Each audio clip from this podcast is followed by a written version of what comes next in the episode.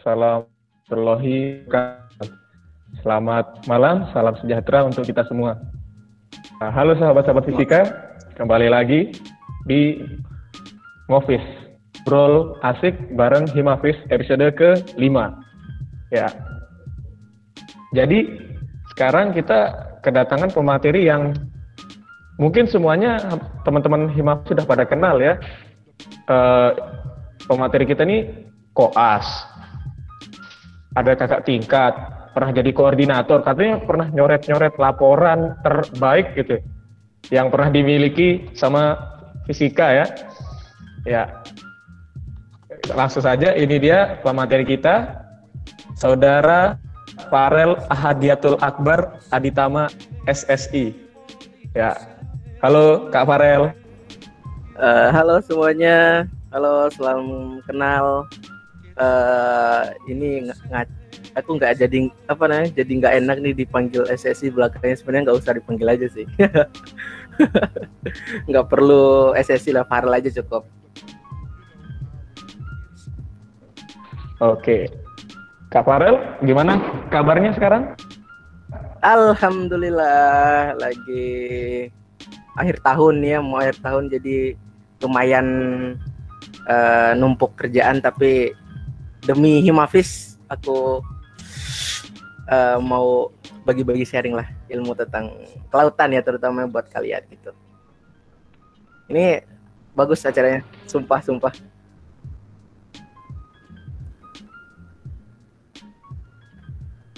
Oke, okay. uh, eh, uh, jadi uh, tema kita ini kan kelautan nih. Mungkin yang terbesit nih. Pertanyaan umum dulu, kangen lomo nggak sih? Halo? Ini suaranya kurang jelas kayaknya.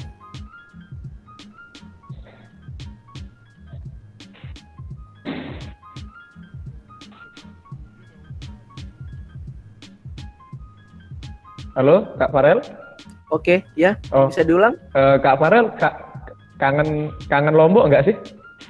Wah, kalau dibilang kayak gitu mah kangen lah. Di sini, eh, sumpah ini beneran nggak ada laut di sini. Nggak ada laut bro. Kita ada fakultas ke kelautan tapi nggak ada laut di kelilingnya itu paling aku benci di sini ya.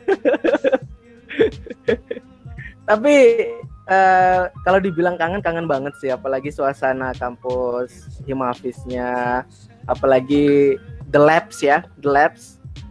Labs labs uh, lab instrumentasi itu paling berjasa buat uh, penelitian uh, penelitianku yang dulu-dulu. Eh jujur kangen banget sih, kangen makanannya, kangen ciloknya. Di sini nggak ada cilok. Terus kangen apa? Kangen Mandalikanya, kangen tembok Himafis, kangen secret Himafis. Aduh, pokoknya kangen banget sih. Makanya ini pulang nih aku harus balik ke Lombok nih.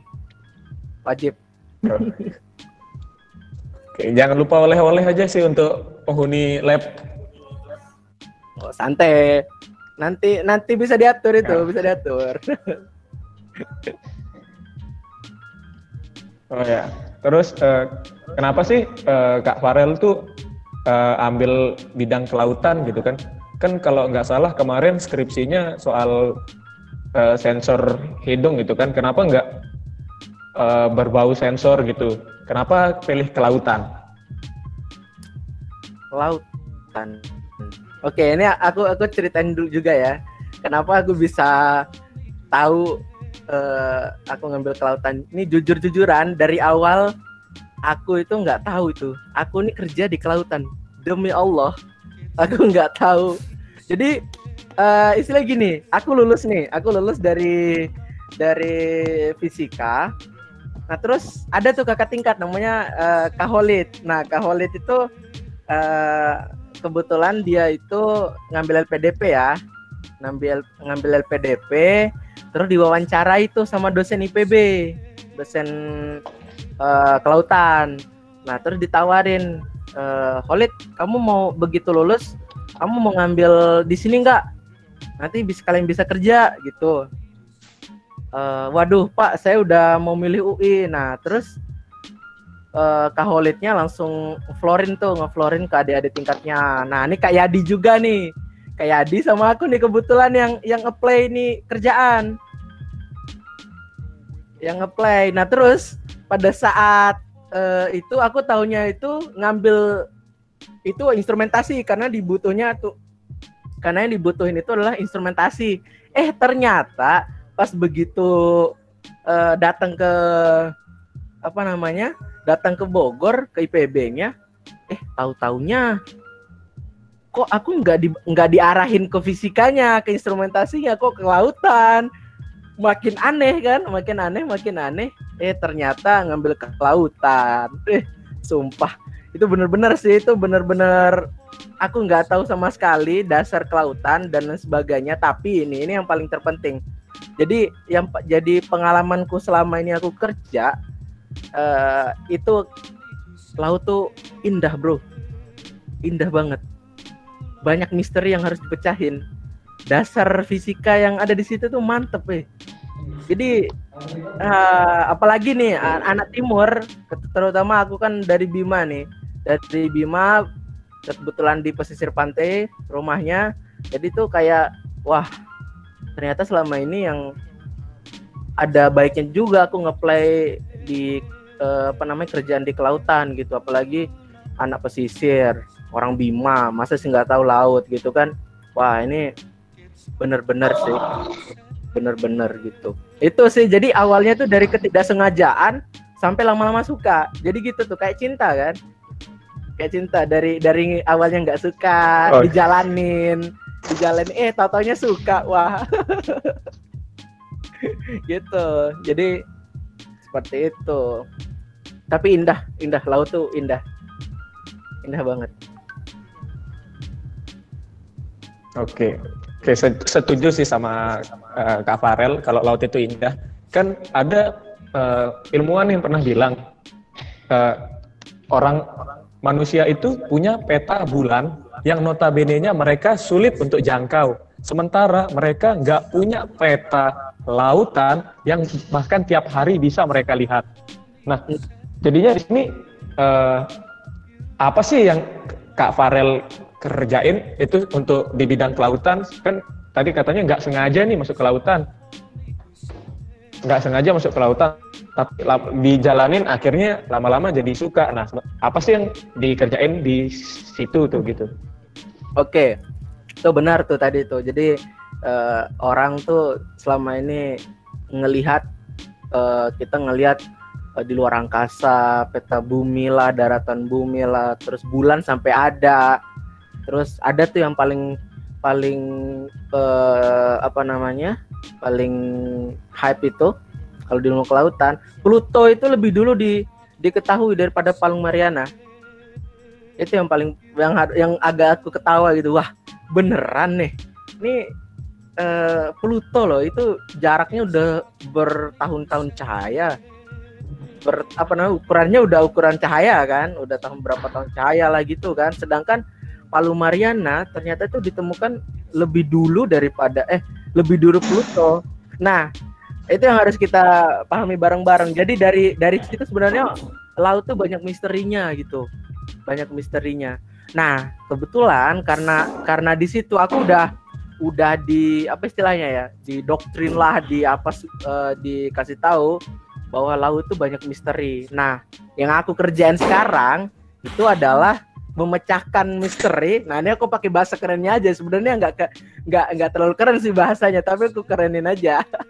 Jadi uh, apa namanya memecahkan misteri lewat satelit. Nah gitu kan. Jadi uh, kita gabungin apa istilahnya? Gabungin teknologi satelit untuk uh, memecahkan misteri yang ada di laut. Nah terutama tuh ya, terutama misalkan uh, suhu, nih parameter-parameter fisika itu semuanya yang di yang aku kerjakan yang ter, dan itu benar-benar berguna tuh kayak suhu lah, salinitas, pH, terus apa lagi tuh? Terus kejernihan air, TSS, terus citra, citra satelit, sensor, instrumentasi ternyata itu masuk.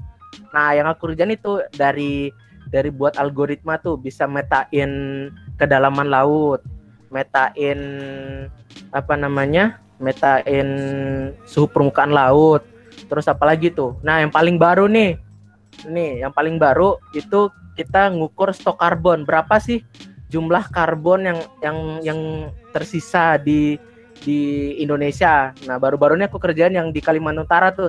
Kan Kalimantan Utara Kalimantan Utara Kalimantan Utara itu kan waduh belibet aku ngomongnya gara-gara mantan nih. Jadi di Kalimantan Utara itu kan e, bisa dibilang deketan ya, deket ibu kota baru ya. Jadi aku sekarang lagi ngerjain itu lewat labku. Jadi sebenarnya menarik loh. Jadi dari dari fisika transisi fisika ke kelautan itu menarik karena kita bisa pelajari semua apa yang dipelajari di fisika langsung bisa diterapkan. Ini aja mungkin teman-teman yang yang ngambil instrumentasi, misalkan yang uh, sensor suhu lah, sensor pH apa segala itu nggak ada di mereka nggak tahu. Ban, sedangkan di bagi kita itu adalah makanan sehari-hari gitu loh. Dan mereka nggak tahu dan itu kita unggulnya bisa di situ. Gitu. Jadi uh, kalau bisa dibilang uh, saling terhubung lah antara fisika dan kelautan. Kelautan itu adalah penerapannya gitu. Jadi kalau dibilang tadi yang kerja yang aku kerjain yaitu dari metain pokoknya pemetaan laut. Pemetaan laut intinya. Jadi turun lapang tuh paling seru tuh. Dari jujur nih ya aku aku datang ke sini nggak tahu caranya renang. Datang ke begitu aku turun turun lapang turun lapang dipaksa berenang. Waduh aku bilang gimana ini jadi banyak sih sebenarnya gitu. Dari intinya sih pada dasarnya memetakan kelautan sih. Lewat uh, lewat apa lewat satelit kan kita nggak mungkin tuh uh, pergi ke samudra Hindia gitu kan. Misalkan wah penelitiannya si Arya mau metain suhu permukaan laut di samudra Hindia. Nggak mungkin dia ngambil data kan langsung di samudra Hindia sendiri kan? Nah nggak mungkin kan? Nah makanya dengan adanya kerjaanku itu adalah uh, uh, apa istilahnya memetakan lewat satelit gitu. Ya teman-teman uh, yang mau yang mau lanjut silakan. Nggak apa-apa. Oke. Jadi jadi pemetaannya itu cuman uh, maksudnya seberapa kedalaman suhu gitu atau bersama isi-isinya laut itu juga bisa dipetakan dari citra satelit yang Kak Farel kerjain itu. Iya, semuanya. Dari misalkan nih, mungkin ada yang tahu lamun, terumbu karang, bulu babi yang sekecil itu yang kocet-kocet itu, yang kocet hitam itu bisa kita lihat pakai satelit. Bayangkan satelit itu jaraknya berapa ratus kilometer bisa mendetek itu. Nah itu namanya teknologi. Teknologi itu bisa membuat kita mengetahui isi ada di dunia ini, tapi tergantung kitanya mau e, mecahin atau enggak. Jadi hal-hal yang kecil itu dari misalkan nih pen, daerah penangkapan ikan Nah itu bisa berguna tuh yang teman-teman yang dari pesisir tuh uh, oh ini misalkan uh, ada mungkin keluarganya atau kerabatnya mungkin nelayan. Kita bisa tuh buatin aplikasi aplikasi buat uh, apa namanya ngukur uh, suhu aja, suhu di laut ini misalkan prediksi suhu. Nah, itu kan kita pelajari tuh yang apa namanya algoritma-algoritma itu bahasa pemrograman. Nah, kita terapin itu dari bahasa pemrograman itu kita terapin ke uh, kelautan. Jadilah seperti itu. Jadi yang kecil-kecil tuh bisa kita kerjakan. Dari misalkan nih ikan ikan ini di mana? Ya udah bisa kita deteksi. Gitu. Gitu. Oke. Tapi uh, beserta isi-isinya gitu kan sama ikan-ikan, terumbu karang. Nah, Kak Farel sendiri kita mungkin agak sedikit melenceng ya bahasan kita. Ah, Oke okay, uh, ya. Eh, ke mungkin sedikit bahasanya kita kalau bahasa kerennya konspirasi lah ya. Ah. Apakah pernah nggak kepikiran gitu iseng iseng kaparan lagi neliti-neliti lagi lihat-lihat pemetaan laut terus ah kira-kira megalodon itu masih ada nggak ya di bumi atau masih hidup nggak ya? Nah, itu kira-kira Kak Farel pernah terbesit nggak pikiran seperti itu? Atau mungkin, oh coba saya iseng nyari kapal karam, siapa tahu saya dapat harta karun kan, lumayan gitu. Oke oke. Nah sebenarnya tuh kalau konspirasi seperti itu ya percaya nggak percaya sih, tapi ya sampai sejauh ini kan di yang yang kalau selama fakta berkata belum ada berarti aku masih percaya itu belum ada gitu. Tapi yang aku paling ini aku nemuin ya bahwa bumi itu bulat. Jadi aku dari di laut. Oke. Okay. di laut aku tahu ternyata bumi itu bulat. Ternyata oke okay, oke. okay. itu konspirasi kalau masalah konspirasi yang yang megalodon lah uh, atau harta karun harta karun mungkin bisa dilihat ya bisa dilihat. Tapi tergantung niat lagi sih. Jadi ilmu itu kalau kita pengen pengen berkah ya diniatkan untuk yang eh, baik-baik uh, juga. Kalau nyari harta karun itu, itu juga kan uh, tergantung masing-masing. Jadi itu sih kuncinya konspirasi mungkin yang bisa yang aku temukan jawabannya bumi itu bulat. Oke, berarti untuk peserta-peserta uh, yang ikut ngofis hari ini mungkin ada salah satu dari kalian yang bagian flat earth gitu kan? Sekarang ini sudah terjawab bahwa bumi itu bulat bukan datar ya. Ya. Oke ya. Ayo mungkin mau mau bertanya mungkin. Oke okay, terus uh, ini ini kak. Suka dukanya selama kerja di kelautan itu apa sih? Hmm, suka duka. Menarik menarik menarik nih. Jadi sebenarnya kalau bisa dibilang uh, suka duka. Dukanya mungkin agak banyak. Eh tapi nggak apa-apa lah aku cerita sukanya aja lah. Biar biar teman-teman termotivasi. Oke boleh boleh. Jadi uh, kita dukanya dulu. Jadi bersusah sudah dahulu bersenang-senang kemudian. Jadi kalau kalau dukanya itu uh, aku tipikal kalau bisa bilang ya aku tipikal orang yang nggak mau turun lapangan ya. Dulu ya dulu aku tipikal orang nggak mau turun lapangan tapi begitu masuk lautan aku dituntut harus bisa turun lapangan. Turun lapangan. Jadi uh, waduh ini perlu adaptasi dari uh, turun lapang dari yang dari harus nyebur ke laut lah. Aku tipikalnya orang nggak nggak pengen ngerepotin diri gitu loh. Kalau memang ada yang mudah ngapain harus yang susah gitu. Tapi begitu aku masuk ke sini aku harus dipaksa harus bisa gitu dan itu benar-benar dukanya mungkin di awal duka di awal situ dari terutama basic pemetaan. Pemetaan itu kan anak geofisika ya. Jadi selama ini aku nggak dapat itu. Tapi itu benar-benar jadi apa namanya jadi suatu suatu kebanggaan tersendiri ketika kalian udah bisa sih. Jadi dukanya lebih ke uh, adaptasi. Adaptasi. Jadi transisi antara antara aku dari fisika instrumentasi menjadi seorang anak lapang yang harus panas-panasan, hitam-hitaman, harus uh, apa meminum air laut, meminum air laut terus harus tenggelam, berapa kali harus diselamatkan. Jadi dukanya seperti itu sih. Tapi kalau sukanya, wah ini baru sih. Kayak kalau di anak TikTok tuh ah mantap gitu kan. kalau sukanya ya, kalau sukanya sendiri itu lebih ke gini. Uh, ilmu sih, ilmu yang ku dapat, ilmu yang ku dapat. Yang pertama itu aku udah sekarang ya paling paling paling uh, uh, apa namanya paling sederhana lah. Aku aku bisa berenang. Oke. Okay. itu itu bisa bisa bisa. Bisa berenang, bisa berenang, bisa nyelam.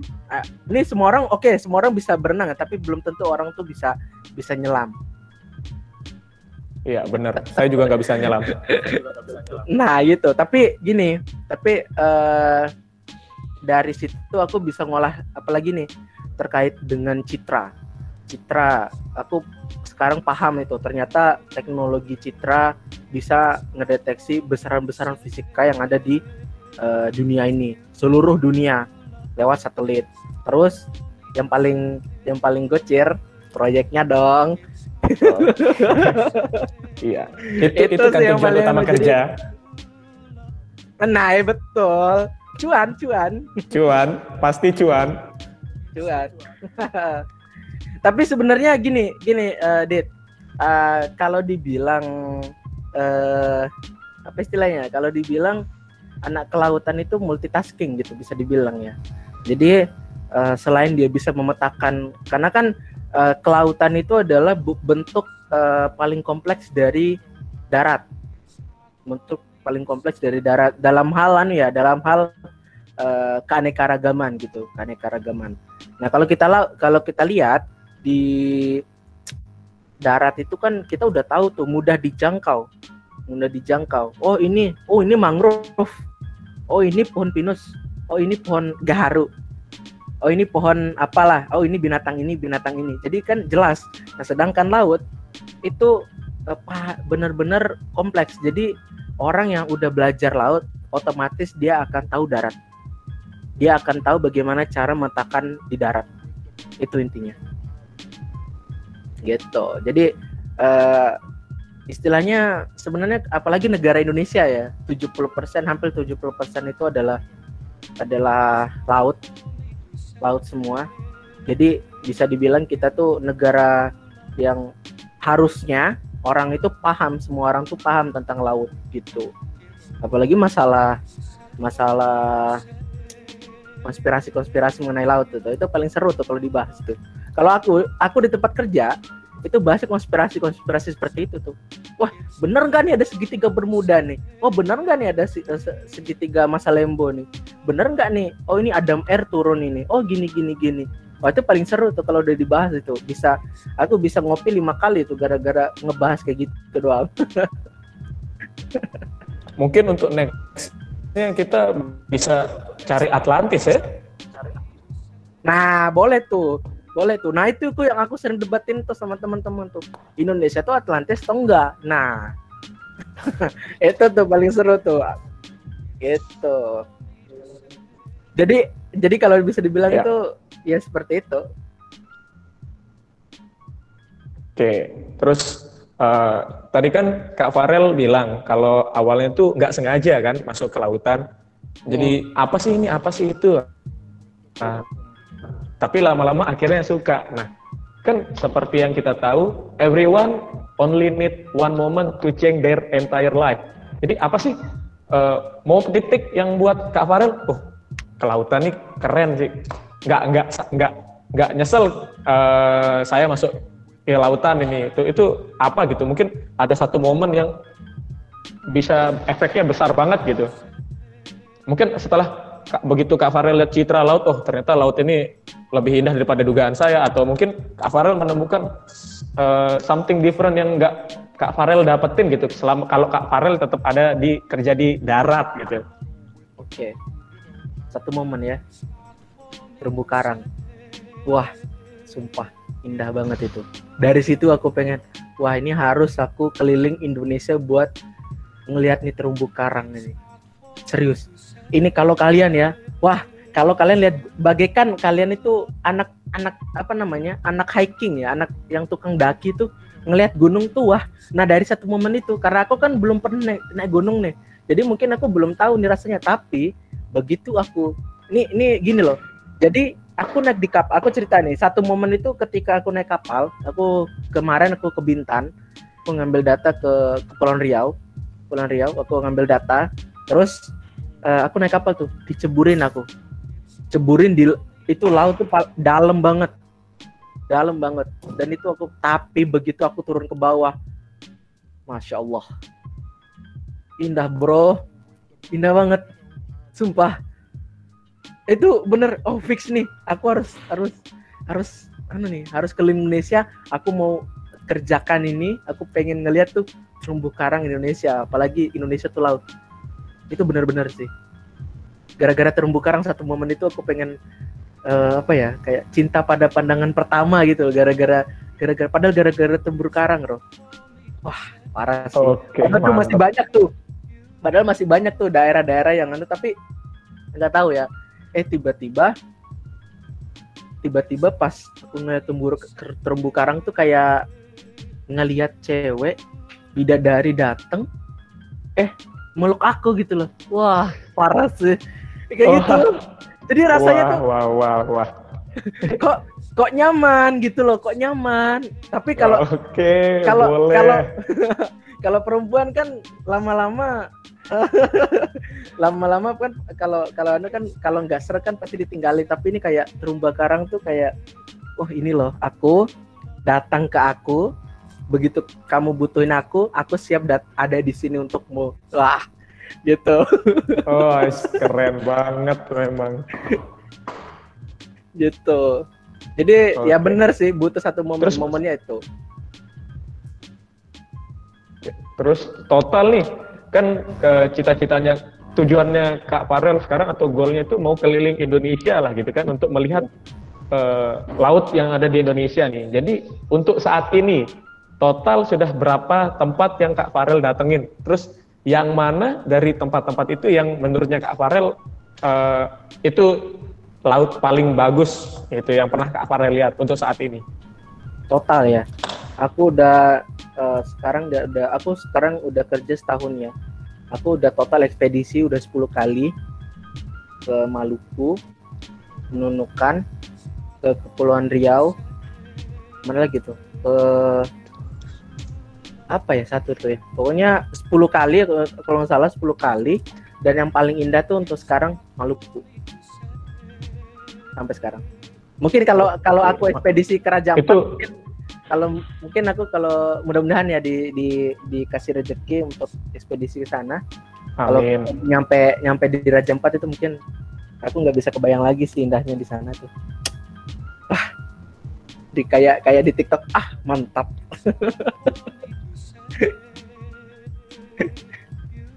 Oke, terus uh, di Maluku tuh yang buat uh, bagusnya itu apa? Apakah terumbu karangnya atau ikannya atau atau lautnya jernih atau apa gitu? Hmm, semuanya sih, semua yang kamu sebutin itu sih. Dari ikannya, terumbu karangnya. Ah, jadi yang pertama itu kalau uh, ngeliat terumbu karang, kalian ngeliat karang yang biasa mungkin di Lombok ya, mungkin yang udah pernah snorkeling, yang pernah snorkeling di Lombok itu oke, okay, kecil seperti itu tuh. Oke, okay, mungkin ada segerombolan, oh gini ada spot-spot tertentu. Kamu di Maluku begitu kamu nyemplung, plak, terumbu karang semua itu kayak kerajaan apa kerajaan Neptune tuh yang kayak di SpongeBob tuh wah itu bener-bener sih oh, oke okay. ikannya tuh juga kayak kayak gerombol gitu kalau kalau di sini mungkin udah habis dipancing itu tapi di situ dari ya, situ sih pasti sih bagus itu. Hmm. pertama jernihnya ya jadi okay. jernihnya tuh saking jernihnya tuh kita bisa ngeliat tuh dari atas tuh wow ini indah loh the best loh ini itu oke okay. oke okay. dari tadi tak lihat kok kayak baju yang dipakai sama Kak Farel tuh nggak asing ya coba boleh dikasih lihat dulu ke kamera bajunya Kak Farel tuh iya dong DPI dong DPI oh. dong kok sama ya oh sama DPI dong, DPI. Wah. ya dong. Ini bisa bisa bisa sama gini ya? Oke, oke, boleh, boleh. Departemen Sahati nih. Ini aku ngawalin ngawal apa namanya? Awal dari Himafis oh, tuh dari sini dari Oh, BTW, bet Gimana? Oke. Okay.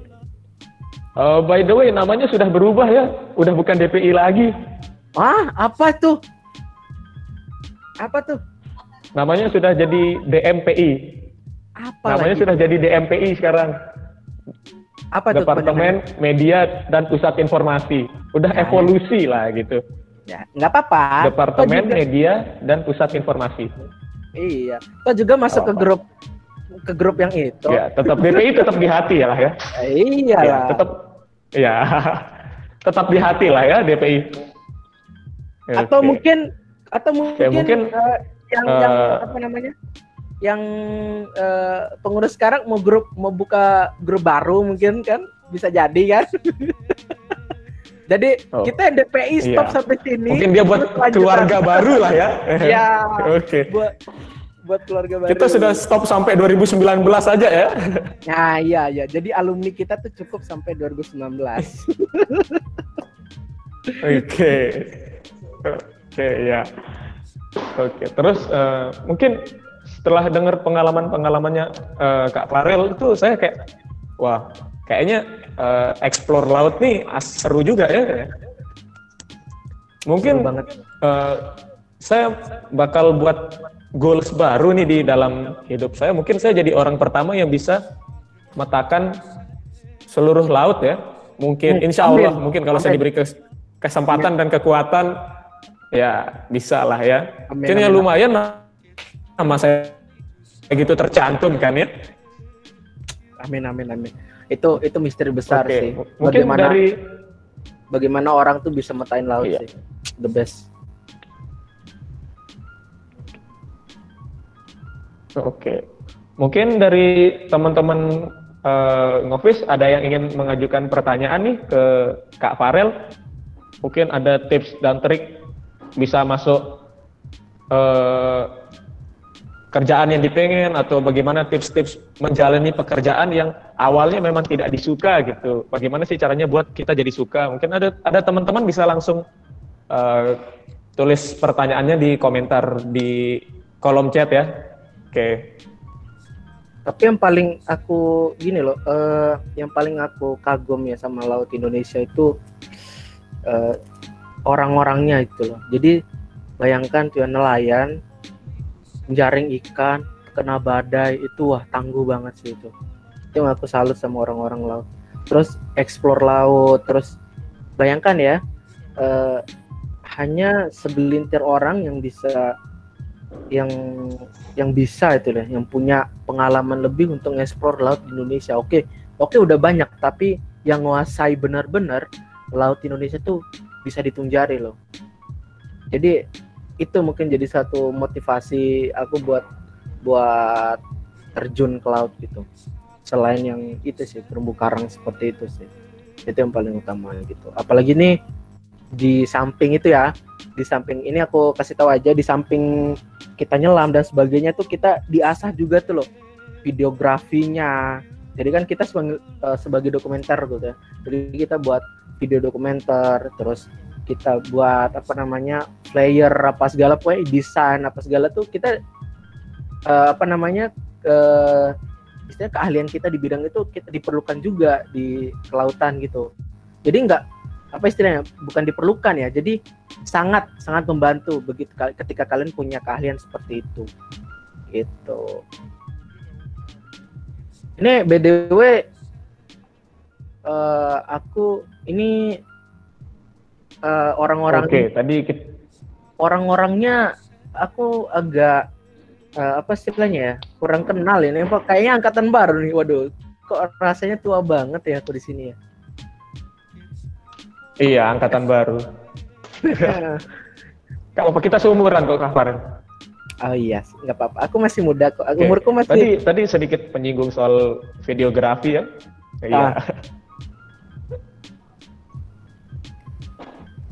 Tadi menyinggung soal videografi ya. Nah, terus Kak Farel sendiri belajar videografi itu dari mana gitu kan kita tahu gitu di dari sosial medianya Kak Farel sendiri kita lihat kalau feed Instagramnya tuh eh, jarang ada foto sendiri ya lebih banyak ke foto-foto eh, jalan-jalan, foto-foto laut, foto-foto ya sekiranya yang menunjukkan bahwa Kak Farel lebih suka foto sekitar ya daripada foto diri sendiri. Itu Kak Farel belajar foto, belajar buat video itu dari mana gitu? apa ya eh jujur ya ini semuanya tuh ya karena terpaksa Ber- ini, ini semua semua yang aku dapetin itu karena terpaksa. Nih aku datang ke Unram masuk ke Unram dengan keahlian nol zero. Aku nggak tahu apa-apa. Keahlianku nggak nggak ada sama sekali. Terus tiba-tiba eh masuk ke di angkatan kabaan eh di angkatannya Kak Teguh ya Kak Teguh 13 mungkin teman-teman tahu lah angkatan 13 Kak Teguh angkatannya Kak Yadi. Itu aku istilahnya di nah kayak apa namanya istilahnya di diperbantukan ya dalam eh, dulu tuh belum dijadi pengurus. Diperbantukan di eh, apa kayak desain-desain seperti itu tuh. Nah dari situ tuh aku aku mulai tuh belajar itu. Awalnya kalian coba ngeliat di Facebooknya Himafis yang pertama itu desainku ancur-ancuran. Ancur-ancuran. Itu bener-bener tuh kan waduh ini terpaksa nih. Kebetulan aku dan nggak tahu sialnya tuh aku pas jadi adik tingkat ya. Adik tingkat tuh kok jadi PDD terus PDD terus PDD terus. Jadi rasanya tuh wah ini kok kacau banget sih. Jadi kan uh, bagian ngedesain jatuh ke aku, jatuh ke aku. Jadi dari hal-hal seperti itu. Jadi sebenarnya yang paling yang paling uh, berpengaruh uh, buat buat skill aku yang terutama desain sama videografi itu Himafis sih. Itu yang benar-benar buat itu. Tapi jangan jangan jangan ngelihat buruknya ya. Jadi karena aku aku masukin panitia ini PDD terus, PDD terus. Ingat ingat sisi positifnya. Apa yang kita dapat dari situ apa yang harus kita pecahkan teman-teman. Misalkan nih aku aku awalnya dari nggak bisa ngedesain, dari nggak bisa videographer buat video apa sih ngedit video apa segitu pas begitu masuk ke Mafis aku karena karena karena namanya karena dibiasakan oh deadline-nya ini deadline-nya ini harus dikerjakan ini sampai sekarang aku alhamdulillahnya nggak terlalu jago-jago amat masih banyak yang jago daripada yang lain daripada uh, aku masih banyak gitu tapi setidaknya aku tahu gitu loh ngedesain itu seperti ini. Nah terus mengenai wah ini kacau nih ya panik uh, teman-teman di Mafis ini pada stalker semua nih. Sampai IG ku kebuka nih waduh. Jadi iya. kalau aku mau klarifikasi dulu ya aku mau klarifikasi jadi uh, uh, mungkin teman-teman ngeliat aku jarang foto uh, ngupload foto foto diriku sendiri di situ. Misalkan wah ini cover insecure. Enggak aku enggak aku enggak insecure ya aku enggak enggak insecure tapi cuman karena gini loh uh, aku aku mulai dari kuliah itu aku mulai uh, ada pengetahuan ada beberapa pengetahuan. Jadi uh, mulai dari kuliah tuh usahakan kita tuh punya branding sendiri gitu loh. Brandingnya seperti apa? Oh uh, misalkan uh, di Instagram nih makanya aku nggak suka foto selfiean foto itu karena aku pengen bangun branding. Branding oh Farel Farel yang dikenal orang lewat media sosial tuh seperti ini loh dengan karya-karyanya dengan dengan foto-fotonya. Walaupun nggak bagus-bagus amat sih tapi setidaknya brandingku ada gitu loh. Nah terus ketika kalian ngelamar kerja ini yang paling penting teman-teman. Begitu kalian masukkan CV ada CV ya? CV itu kalian masukkan akun-akun Instagram, akun akun Facebook dan sebagainya hati-hati. Jangan asal masukin. Misalkan kalau di Facebook kalian, kalian pernah ngomong nih, ngomong dalam tanda kutip uh, kasar gitu ya, kasar. Terus uh, repost-repost hoax dan sebagainya. Itu akan jadi uh, poin minus gitu ketika uh, HRD, biasanya HRD itu ngelihat uh, apa selamanya uh, ngelihat si akun Facebook kalian begitu juga begitu juga Instagram misalkan foto foto-foto kalian gitu mungkin lumayan alay gitu ya alay mungkin uh, apa namanya mungkin video video TikTok mungkin upload di di Instagram gitu mungkin kan tapi nggak masalah semisal video itu bermanfaat buat orang lain it's okay gitu aja sih itu pendapatku sendiri sih jadi uh, mulai branding diri sendiri mulai branding kalian seperti apa. Kalau misalkan kalian pengen jadi influencer, oke, okay, it's okay. Kalian uh, mau kayak apa namanya? Kayak Bang Gledek atau Halilintar gitu nggak masalah gitu kan. Ria Riches gitu, it's okay. Jadi nggak masalah kalian punya punya apa namanya punya branding seperti itu. Tapi misal kalian punya branding yang lebih penghususan itu uh, apa nama istilahnya di diusahakan dari awal kalian bangun itu gitu ini belum terlambat kok buat teman-teman apalagi yang baru masuk nih gitu. Nah terus terutama eh, mungkin ada teman-teman mungkin yang eksklusif gitu ya di private gitu di private Instagramnya gitu ya. Aku mungkin saranin jangan deh. Itu mungkin uh, buat second account mungkin gitu aja ya. Second account mungkin di private khusus buatan sendiri mungkin satu accountnya buat trending gitu. Jadi intinya sih uh, itu. Jadi keahlian itu dari Himafis dan uh, apa namanya semuanya itu berawal dari Himafis sih mulai dari kesadaran aku buat branding diri gitu. Gitu. Oke. Okay. oh ya by the way uh, pemateri sebelumnya Kak Teguh ya?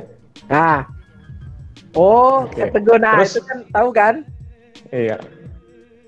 Oke, terus uh, kan kita uh, kalau nggak salah kapan kita mau buat project uh, multimedia lagi nih Kak Farel. Terakhir kita buat uh, project multimedia itu kan kita buat video untuk DN ya, yang Ah, kita kerjain langsung eh, bukan hamin satu ya, kita kerjain hamin Amin jam. hamin 6 jam kita kerjain, 6 jam kita kerjain. Dari take-nya langsung ngedit, langsung kita kirim itu. Mungkin mungkin untuk ke depannya bisa lah ya kita coba-coba buat film ya. Bisa lah, bisa lah. Nggak ada Oke. mungkin yang bisa. Bisa, bisa. Oke. Tergantung intinya niat, niat dulu. Terus kalau udah niat eksekusinya gimana? Gitu aja sih. Baru modelnya. Ah, iya, modelnya seperti apa? Kita but iya, model ya. Oh, model talent, Oke. talent ya, talent. Kita kita tinggiin bahasanya Ya, lah. talent ya, Oh, talent. Oke, talent ya, talentnya. Kita butuh talent itu memang. Nanti kita adain seleksi juga ya. Bisa Hmm. lah. Ah, bisa lah. Oke, mungkin dari teman-teman fisika nih ada yang ingin bertanya? Atau ada yang masih penasaran gitu kelautan tuh seperti apa sih itu? Atau mungkin ada yang pengen nanya eh, bagaimana sih cara memulai branding diri gitu? Atau mungkin tips-tips yang bermanfaat gitu untuk perkuliahan kayak gitu? Mungkin ada yang bisa ada yang mau ditanyakan gitu sama teman-teman fisika langsung di kolom komentar ya. Ayo, eh btw kalian milar milar cupang nggak? Ke pertanyaan konyol ini. Iya. Niatnya gitu bang. Niatnya sih gitu. Mau pelihara cupang sih. Cuman masih mikir Eh, di ya, kosku untuk apa ya? di kos di kosku sampai buka CV, CV cupang galih operation. bisa, lumayan, lumayan. gitu. Bisa, bisa. Kayaknya perlu perlu buka itu juga ya. Kayak kayaknya kita perlu budidaya cupang boleh lah ya. Hmm. Ini teman-teman yang biasanya mau ngambil geogra geofisika itu ya. Jadi yang ditekankan itu sebenarnya di kebetulan di labku ini ya mungkin sekedar eh, aku kasih tahu dulu di labku itu adalah lab penginderaan jarak jauh dan sistem informasi geografis kelautan. Nah di situ tuh kalian akan belajar tuh ngolah ngolah citra, ngolah apa namanya apa namanya ada yang kalian misalkan yang angkatan tinggi nih ada server lah, ada QGIS, ada ArcGIS dan sebagainya itu benar-benar sih itu kalian akan pelajari di situ. Ini aku coba kasih tahu ya. Sebenarnya permainan di sini tuh unggulnya anak fisika. Ini aku kasih tahu sama anak kelautan. Kita tuh punya basis pemrograman yang kuat di situ. Algoritma kita tuh kuat di situ. Jadi jarang tuh yang teman-teman anak fisika yang akan apa namanya adaptasinya tuh pasti akan cepat cepat misalkan buat adaptasi ke kelautan gitu. Ini contohnya nih aku kasih tahu aja nih ya yang aku kerjain sekarang. Bentar ya. Aku bisa share screen nggak? Boleh nggak?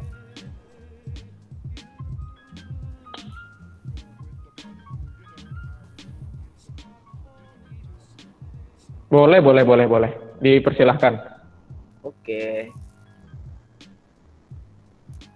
Bentar. Eh, udah kelihatan kah? Nah ini udah kelihatan?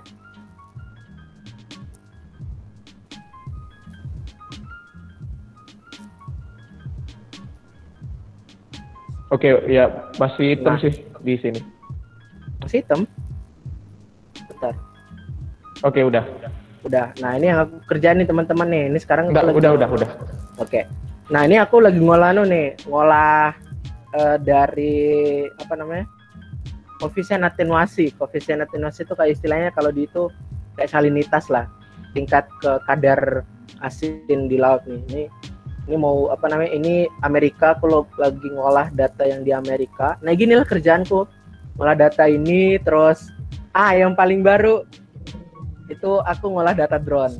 Jadi dari drone itu aku bisa eh, bentar ya remote sensing eh sebentar oh ini dulu lah nih jadi kalau kita ngeliat nih ini aku ini kemarin kalau ngolah juga nih yang ini nih rumput laut daerah kesesuaian rumput buat eh, apa namanya buat eh, ternak eh ternak ya bukan ternak ya budidaya budidaya astaga kok ternak Budidaya. Iya budidaya net nih Nah, jadi ini ini telur kerupuk aku ngolah aku olah. Nah, ini tuh. Ini kadarnya ini persebarannya ya, ini persebarannya. Jadi ini konsentrasinya kalau kita ngelihat tuh jadi ini Nah, jadi ada DO, DO tuh kadar oksigen, kecerahan, kedalaman, pH, suhu. Nah, itu ada semua tuh besaran-besaran fisika tuh kita olah. Terus ini nih, kalau kalau kita mau ngelihat satu Nah ya. Bentar. Objek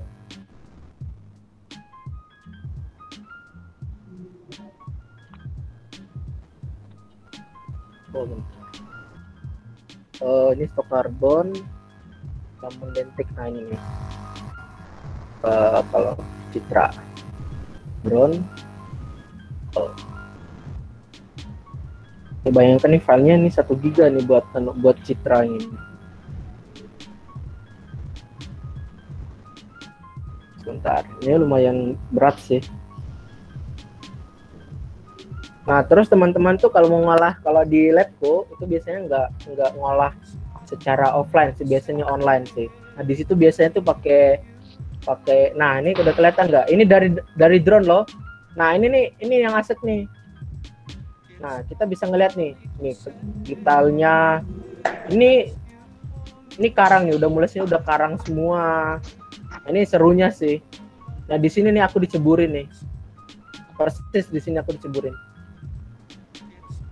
Nah, jadi selain kalau kita makanya kan makanya uh, orang anak kelautan terutama di uh, apa namanya di lab itu pasti bisa nerbangin drone sih. Makanya tuh jago-jago gitu. Jago-jago.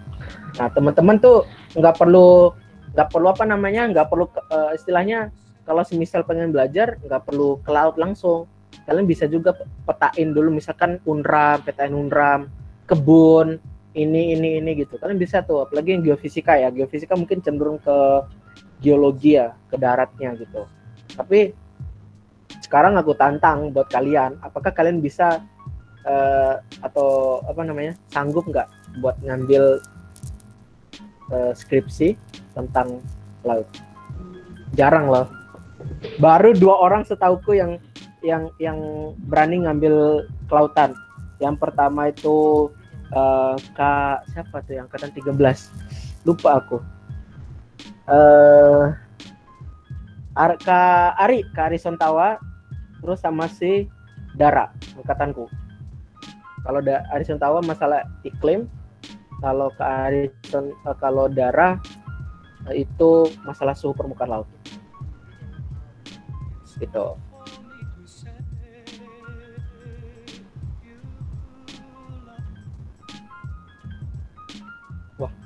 Halo? Itu nge-freeze ya?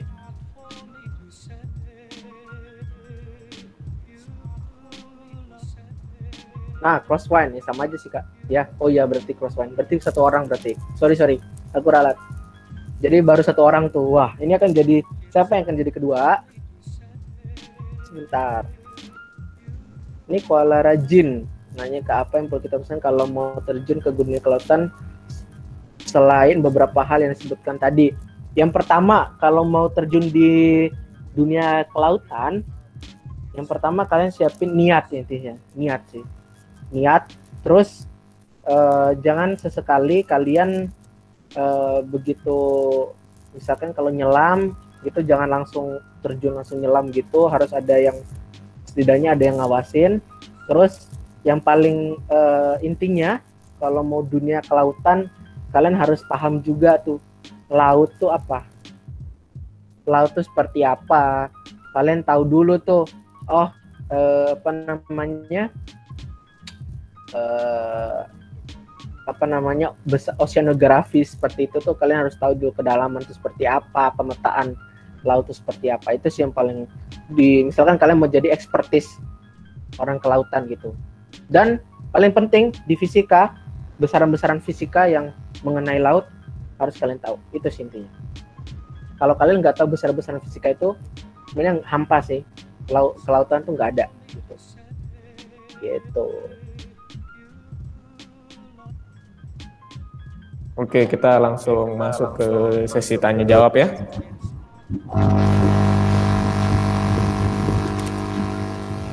Nah, untuk yang pertama. Eh, BTW aku udah jawab loh yang tadi tuh. Wah, aku, Oh, aku iya. ngelanggar bukan. Oh, Yang siapa tuh yang pola rajin. iya, oh iya, nggak apa-apa. Cuman tadi ada sedikit sedikit eh, kesalahan teknis itu. Sini sinyalnya kurang bagus. Mungkin kita langsung masuk ke pertanyaan kedua ya. Nah, dari Nur Fitrianingsi nih. Saya mau tanya Kak, gimana cara Kakak menyesuaikan diri dengan lingkungan yang sekarang padahal itu jauh banget dari lingkungan yang sebelumnya? Eh, yang pertama eh desain ya. Dari segi ini aku kalau nyusahin itu aku dari segi aku, aku bagi dari dua sisi sih. Yang pertama dari sisi lingkungan sekitar, lingkungan hidup ya, lingkungan hidup. Kalau lingkungan hidup tuh mungkin ya nggak jauh berubah sih, nggak adaptasinya. Tapi eh, tau lah ya di Bogor tuh seperti apa, lumayan mahal, apalagi untuk masalah masalah makanan tapi tapi sangat friendly sih friendly friendly-nya eh, apa sih ramah ramah buat mahasiswa sih jujur sih buat, buat kalau di sekitaran ITB ya. Nah terus kalau dari segi ilmu eh, nyusahin dirinya tuh eh, karena aku di posisi nggak tahu waktu itu aku beraniin diri tuh ikut praktikum lah ikut praktikum terus ikut kuliah ikut pokoknya ikut apa aja lah yang yang berkaitan dengan itu sehingga aku tahu. Jadi eh, begitu aku tahu inti-intinya yang mengenai kelautan oh aku udah bisa otodidak eh, setelah itu. Jadi seperti itu. Jadi aku eh, bisa dibilang ikut aliran sih ikut arus saja lah itu seperti itu. Tapi kalau peng- kalian eh, pengen eh, untuk lebih cepat ya pasti eh, metode-metodenya tuh harus lebih giat lagi sih ter- terutama dari fisika ya dari aku yang nggak tahu. Kalau misalkan aku dari dari lam, dari awal aku udah tahu masa aku pengen masuk ke kelautan aku pasti udah persiapin sih dari awal gitu. Tapi ya karena ini dadakan dan aku baru tahu ketika aku datang ke Bogor sendiri gitu. Jadi adaptasinya eh, mungkin nggak terlalu kelihatan ya. Masih biasa-biasa aja seperti yang di Lombok untuk masalah lingkungan karena ini juga mas- masih covid ya. Jadi aku jarang jarang eh, keluar gitu kecuali ada ada kegiatan-kegiatan gitu. Gitu sih. Intinya sih kalau bisa dibilang aku eh, lumayan apa ya nggak nggak terlalu apa namanya nggak terlalu eh, ada perubahan sih sejauh ini nggak terlalu ada perubahan dalam dari segi lingkungan ya dari segi lingkungan atau kos-kosan lah apa segitu aku biasa-biasa aja. Tapi kalau dari segi ilmu mungkin alhamdulillah ya alhamdulillah eh, adaptasinya juga eh, cepat. Jadi adaptasiku tuh nyusahin diri aja nyusahin dirinya tuh ngalir aja gitu. Kalau dibilang ada trik-trik khusus nggak ada trik-trik khusus sih. Ngalir aja kalau ada ada kesempatan misalkan untuk nambahin ilmu kenapa enggak diikutin aja gitu Oke. Terus oke, lanjut ke pertanyaan yang berikutnya dari Arya nih. Menurut Kak Farel, brandingan seperti apa yang harus diperhatikan untuk ke depannya? Oke, masalah branding. Sebenarnya kalau kalau eh, yang paling kalau ngelihat eh, branding itu dari apa namanya? Itu tergantung kalian masing-masing sih. Kalau menurutku ya branding itu akan muncul ketika kalian menjalankan passion kalian. Passion kalian itu di mana? Jadi branding kalian seperti itu. Jadi misalkan ya eh, kalian eh, fokus eh, sekarang mungkin angkatan angkatan berapa ya? yang ngambil peminatan ya contohnya instrumentasi lah Angkatan 18. oke angkatan 18 ya yang yang ngambil peminatan nah branding kalian tuh sekarang branding kalian tuh udah terbentuk jadi begitu kalian milih peminatan otomatis branding kalian itu eh, akan terbentuk otomatis gitu loh. Misalkan Dito ngambil instrumentasi Aluh misalkan ngambil di instrumentasi nggak akan tuh bilang oh Aluh yang anak material ya? Nggak ada. Pasti orang tahu tuh Aluh yang anak instrumentasi itu ya. Gitu. Jadi branding kalian tuh mulai dari passion kalian gitu. Jadi yang harus diperhatikan yang pertama kalau misalkan branding di- dari sisi media sosial karena kebanyakan sekarang di media uh, sosial media adalah konten. Konten itu perlu perlu kalian perhatikan apa yang apa yang kalian tampilkan ke media sosial itu adalah bentuk cerminan kalian di dunia maya. Dan juga bentuk cerminan uh, orang oh orang itu pasti menilai misalkan orang jauh yang belum tahu kalian siapa-siapa. Terus uh, kalian ngupload ini itu pasti orang ngejudge itu kamu orangnya seperti ini gitu. Orang orang itu ngejudge seperti ini. Terus uh, apa ya pada dasarnya sih dari passion terus konten diperhatikan. Jangan sampai nyinggung orang lah. Terus jangan sampai uh, apa namanya jangan sampai uh, apa namanya mengandung unsur apa namanya unsur syara dan sebagainya. Seperti itu. Jadi mulai dari passion kalian gitu brandingnya. Yang perlu diperhatikan itu kontennya seperti apa. Kalian ngebuild kalian diri kalian tuh dari sisi positif kah atau negatif kah terus begitu kalian uh, setelah kalian udah mulai branding, udah mulai memulai branding, yang paling utama adalah ketika kalian uh, membuat si kontennya itu, kontennya itu seperti itu. Jadi ya uh, penting sih buat masa depan kalian, buat begitu kali pas kerja pasti itu wajib akan uh, akan dilihat sih, misalnya HRD ada, maksudnya perusahaan-perusahaan swasta tuh ngelihat ngelihat uh, dari apa ya apa istilahnya bahasanya tuh ya track record bukan track record ya apa namanya uh, uh, jejak digital mungkin. Ah jejak digital. Nah aduh kekudet aku. Nah jejak digital. Itu paling penting sih Oke, gitu. jadi intinya untuk membangun branding kita ke depan itu dimulai dari passion dari diri kita ya. sendiri dulu.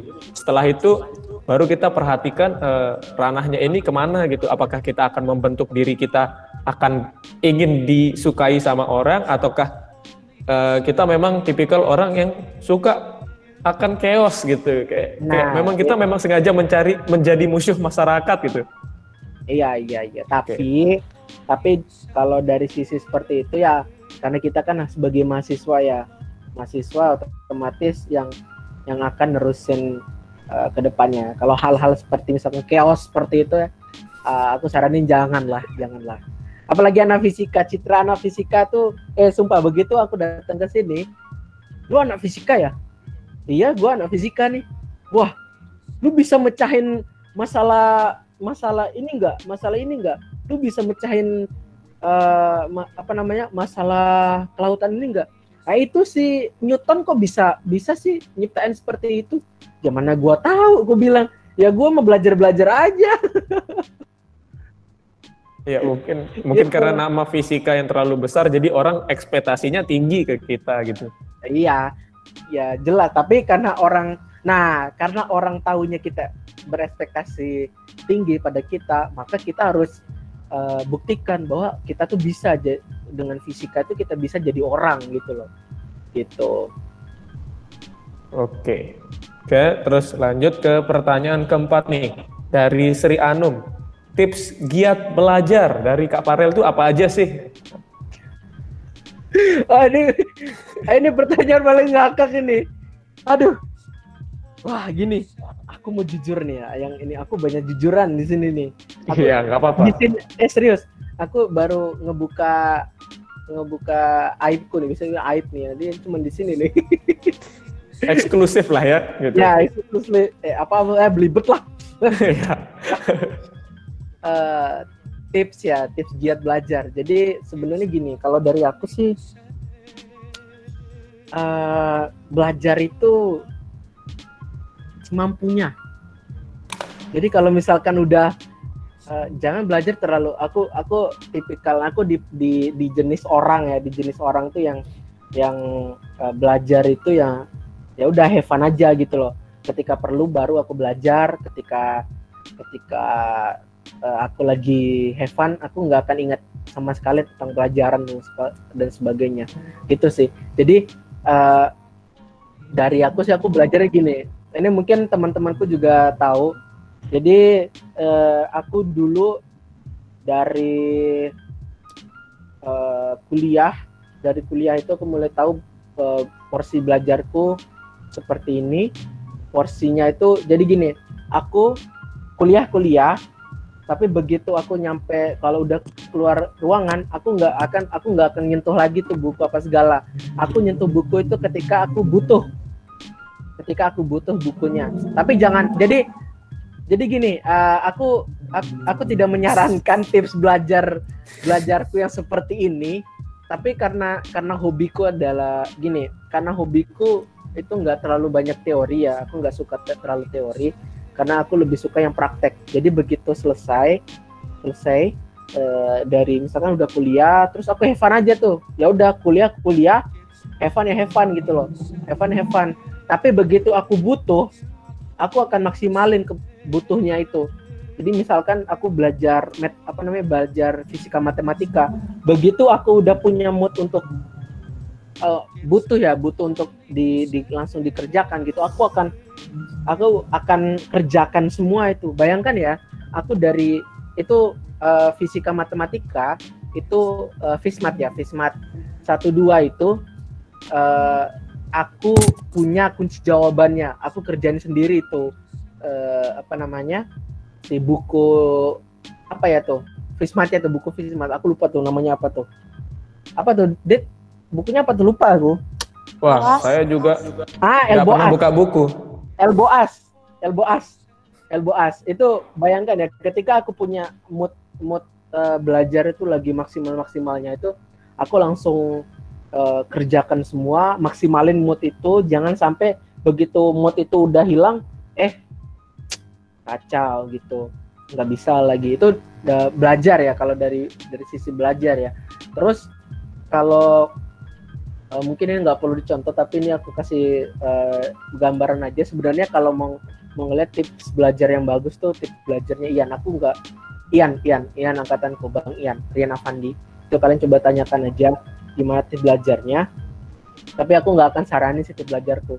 Jadi aku tipikal orang tuh yang agak agak uh, cuek sama ketika ketika belajar ketika belajar tapi yaitu begitu aku begitu aku ada mood uh, itu bener-bener sih. Itu benar-benar aku maksimalin gitu. Jadi ya seperti itu. Belajarku seperti itu. Jadi ya di satu sisi aku bisa dibilang males di satu sisi aku bisa dibilang enggak terlalu rajin. Jadi ya seperti itu. Kalau bilang ya aku juga nih aku jujuran. Aku dari semester 3 aku nggak punya catatan. Aku nggak punya catatan uh, tapi ya seperti itu. Jadi uh, begitu kembali ke yang di awal sih begitu aku apa namanya butuh pelajaran itu saat itu juga aku akan maksimalin seperti itu jadi belajarnya seperti itu kalau dari aku ya maksimalin uh, di belajar tuh have fun ya nggak nggak nggak usah sampai uh, gimana ya bahasanya tuh ya diporsiin gitu loh. Misalkan dari 24 jam itu, dari 24 jam itu kalian fokusin, fokusin. Oh, saya akan belajar di jam segini, jam segini. Terus aku akan istirahat jam segini, jam segini. Terus aku akan belajar lagi jam segini, jam segini. Jangan begitu kalian belajar pas UTS, belajar pas UTS. Jangan seperti itu. Gitu. Jadi diporsiin gitu loh. Diporsiin uh, misalkan uh, pagi sampai siang kuliah oke okay.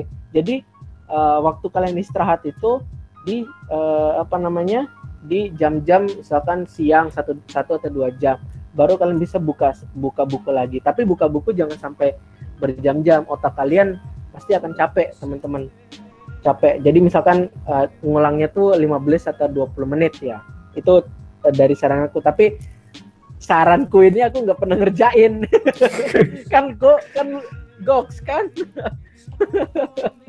Aku nggak pernah jalanin saran itu. Tapi karena uh, passion belajar orang itu beda-beda teman-teman. Jadi orang tuh punya punya belajar cara belajarnya masing-masing gitu ya alhamdulillahnya ya IPK ku ya alhamdulillah masih di atas uh, tiga masih ya 3,7 sekian lah alhamdulillah ya. Oh, alhamdulillah. Oke, okay, 3,75. Oke, oke, oke. Ya lumayan, lumayan, lumayan ya. Oke. Okay. Lumayan. terus nih uh, kan kita udah agak melenceng ya dari tema uh. kita pada malam hari, pada malam hari ini. Nah, terus ini ada pertanyaan nih, kita back to topic dari Deska Yolantari. Mau nanya kak, apa sih enaknya ambil ke lautan? Nah, apa nggak enaknya juga gitu? Mungkin dari pembahasan kita dari tadi ini mungkin uh, Deska ini sudah kayak, oh kayaknya ke lautan seru nih ya. Mungkin dia lagi menggali informasi gitu. Oke, enaknya ya enaknya ngambil ke lautan kita bisa tahu uh, wawasan lebih sih. Laut Indonesia tuh seperti ini loh. Jalur perdagangan tuh seperti ini loh. Terus kita uh, ternyata tuh nelayan tuh canggih. Nelayan tuh canggih. Uh, apa namanya uh, bisa tahu oh ini posisi ikan tuh seperti ini. Posisi uh, cara apa namanya tempat jaring ikan tuh di mana gitu. Jadi enaknya ya kita bisa lebih ngeksplor la apa laut tuh uh, apa ya dari dari sisi gini dari sisi apa ya dari sisi kekaguman kita gitu loh. Jadi kalau kalau kan tadi udah gue bilang ya kalau orang orang orang naik gunung pas begitu udah hasratnya untuk naik gunung itu udah tercapai pasti tuh wah aku pengen naik lagi pengen lagi naik lagi. Nah begitu juga kalau kalian ngambil ke lautan begitu satu misteri itu udah terpecahkan pasti kalian akan tuh langsung wah ini misteri ini nih bisa nih misteri ini bisa nih dikit pecahan nih. Ayo ayo ayo ayo kita kita kita kerjakanlah ini kerjakan ini. Jadi uh, kayak istri hasratnya itu terus menerus terus menerus terus menerus. Jadi ya bisa dibilang ya orang kelautan tuh ya punya punya skill yang kompleks sih enaknya seperti itu. Skillnya kompleks. Dari pengolahan data lah. Itu biasanya anak geofisika pelajari. Di kelautan juga bisa. Terus eh, yang apa namanya? Terus dari segi eksplorasi eksplorasi di darat juga bisa dia. Pemetaan juga bisa. Terus dari segi jalan-jalannya tuh paling banyak jalan-jalan. Ya kali Indonesia yang terkenal apa? Lautnya. Indonesia terkenal lautnya. Jadi ya kita orang Indonesia harus harus uh, tahu tentang laut. Jadi jalan-jalan juga sih. Jadi, makanya kan aku uh, udah nguasain berapa ekspedisi itu. Ekspedisi itu jadi ya feedbacknya aku ya jalan-jalan gitu terus yang nggak enaknya wah ini sih kalau nggak enaknya itu sebenarnya eh, tadi eh, kalau secara umum ya ambil ke lautan nggak enaknya tuh kita akan lebih eh, dituntut untuk survive di laut.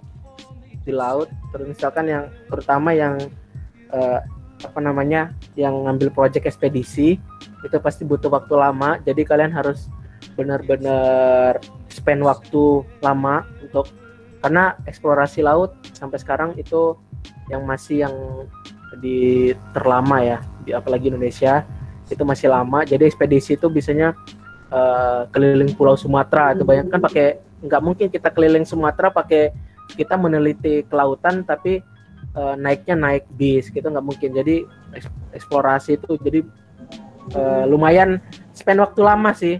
Apalagi yang buat udah nikah nih ya udah nikah gitu terus ditinggal uh, ditinggal apa ya ditinggal ke laut gitu pasti uh, lama sih. Jadi waktu sih.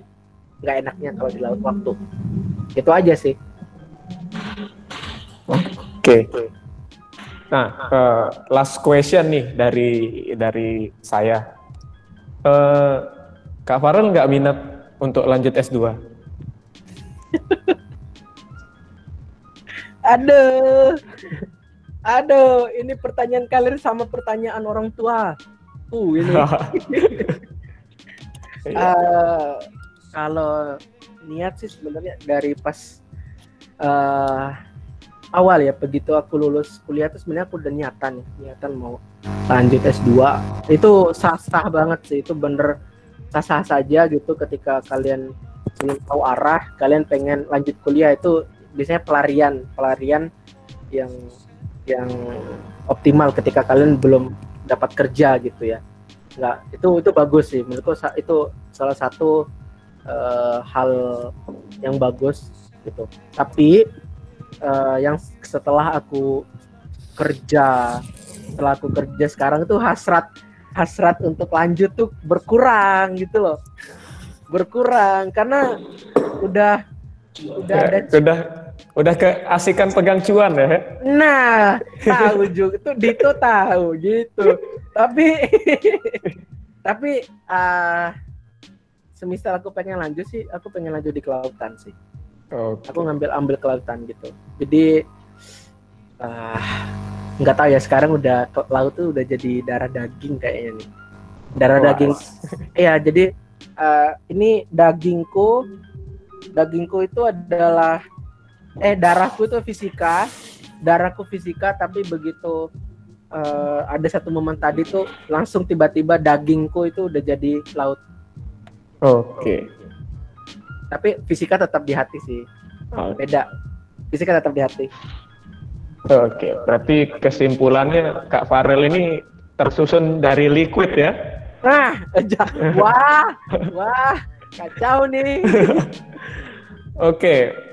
Mungkin uh, segitu aja nih kita ngobrol-ngobrol singkatnya udah banyak banget gitu yang bisa kita dapat uh, pengetahuan baru ya soal cloud ternyata untuk mengeksplorasi bu, jangan mengeksplorasi sesuatu yang belum tentu bisa kita raih gitu. Kenapa kita nggak mau mengeksplorasi tempat yang dekat aja seperti laut gitu? Karena bahkan uh, udah berapa miliar tahun bumi ini uh, ada, bisa dihitung jari yang menguasai lautan gitu kan. Jadi saya punya kenalan uh, Raja Romawi dia pernah bilang uh, eksplora, eksplorasilah tempat di sekitarmu ketika kamu sudah mengetahui tempat yang ketika kamu di sekitarmu maka kamu tidak akan tidak akan ada yang bisa tidak kamu lalui tidak akan bi, tidak akan ada yang tidak bisa kau lalui ikutan belepotan saya Ya. Gak apa-apa. Gitu. Oke, terima. Anak, anak, ya, anak kelautan gitu biasa tuh ngomongnya agak belepotan sih serius. Iya. karena udah karena diem aja tuh diem aja tuh di di di laut tuh, tuh ngambil data, motret laut, motret karang, diem aja kerjaannya sumpah. Oke, terima kasih untuk kesempatannya nih Kak Farel. Oh, terima, apa ilmunya juga bermanfaat banget nih. Mungkin okay, ada okay. dari dari teman-teman ada yang banyak kepikiran bakal ambil kelautan ya. Uh, terima kasih banyak untuk Kak Farel. Mungkin di lain kesempatan kita bisa ngobrol-ngobrol santai lagi tentang ya perkembangan dunia ini sudah seperti apa sih ya. Hmm. Ingat teman-teman satu ya, bumi itu bulat. Oke. Iya itu dia. Ingat bumi itu bulat. Strip Farel Ahadiatul Akbar Aditama. Oke. Okay. Oke, okay, jangan lupa mungkin untuk teman-teman ngofis ya teman-teman fisika yang ketinggalan nih uh, ngofis kita pada malam hari ini kita juga bakal upload uh, ngofis ini di YouTube, di Spotify. Jangan lupa dicek di YouTube dan juga subscribe, like juga komen. Mungkin di komen YouTube bisa direkomendasiin gitu, pengen pematerinya siapa? Ya yang yang dekat-dekat sih. Kalau Deddy Kobuser nggak mungkin kejauhan.